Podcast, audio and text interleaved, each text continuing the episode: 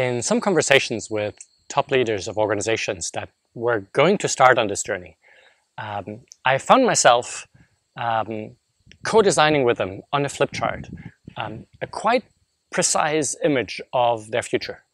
Um, you know, say how exactly the self-management teams would look like. Um, you know, how some of the key processes would look like, some of the key roles, and you know, how to do performance management and decision making. And we'd spell that out quite in detail uh, on the flip chart.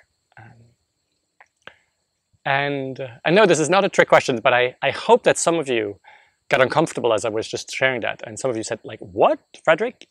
You were sort of designing in a room the future organization with some leaders. Um, and you're right.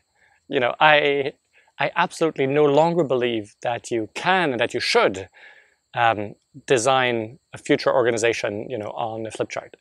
Um, and I certainly don't believe that you should do that sort of in secret with top leaders in, in a room. So, you know, why, why did I find myself doing that? Um, uh, and it was clearly not to design the future organization, right? I, my hope is that, you know, they would never implement what we, you know, designed on the, on the flip chart. And uh, I very much assume that the reality will turn out to be um, somewhat or quite different than what we spelled out.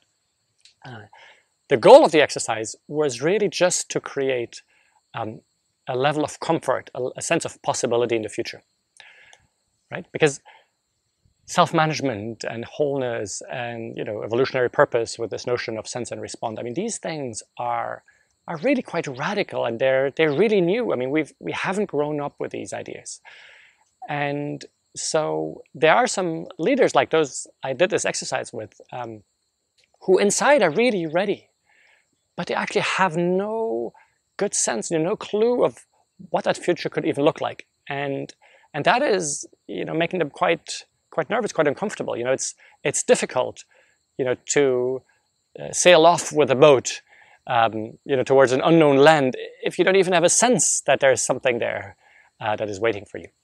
And so what this exercise did on the flip, flip chart was simply trying to create that level of comfort of, oh yeah, you know, there is a shore on the other side you know, there is firm land, you know, and, uh, and often the result of doing that was like, hey, yeah, wow, okay.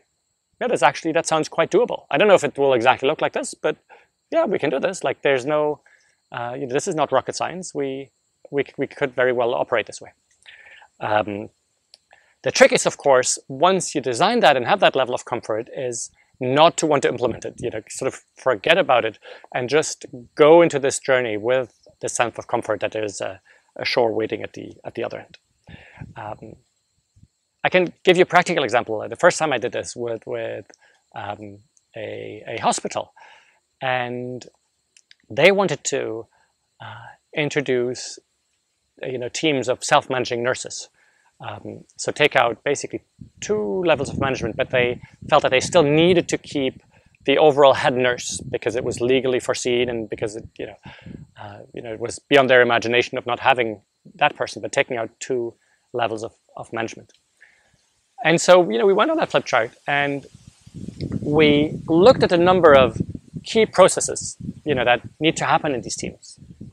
You know, recruitment and quality control and um, staffing, you know, when in the morning some of the nurses are sick, you know, you know, how do you replace them under the teams and, and performance management and all of these things. And then we simply looked at, you know, what, what do we feel the team would need to do and, you know, what might stay with the head nurse. Um, and so we really went into that kind of level of detail and it provided great comfort of, yeah, actually we can do this. There's, there's no reason not to, not to do it.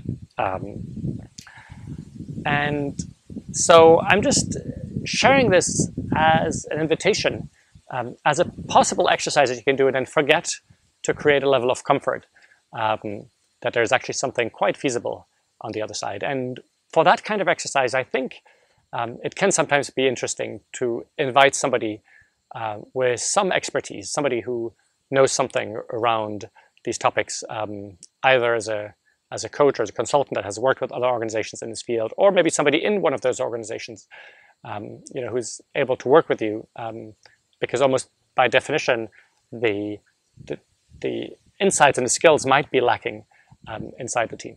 Um, but that's not necessarily true. Um, You could also do this, uh, but then much more as a, as a real study exercise of having a number of people really look at, you know, how is Buurtzorg organized, how is Favi organized, and, uh, you know, take my book and, and other books and, and look in, in depth, and then try to apply that to your own organization. Perhaps you've noticed there is no paywall, no monthly membership to access this video series. That's because the videos live in the gift economy. This is how it works. I gift everything that goes into making the videos, my time, energy, and insights, and you get to choose what feels right to gift back. Please take a moment to reflect on what would feel good to give in return to help me continue doing this work. Thank you.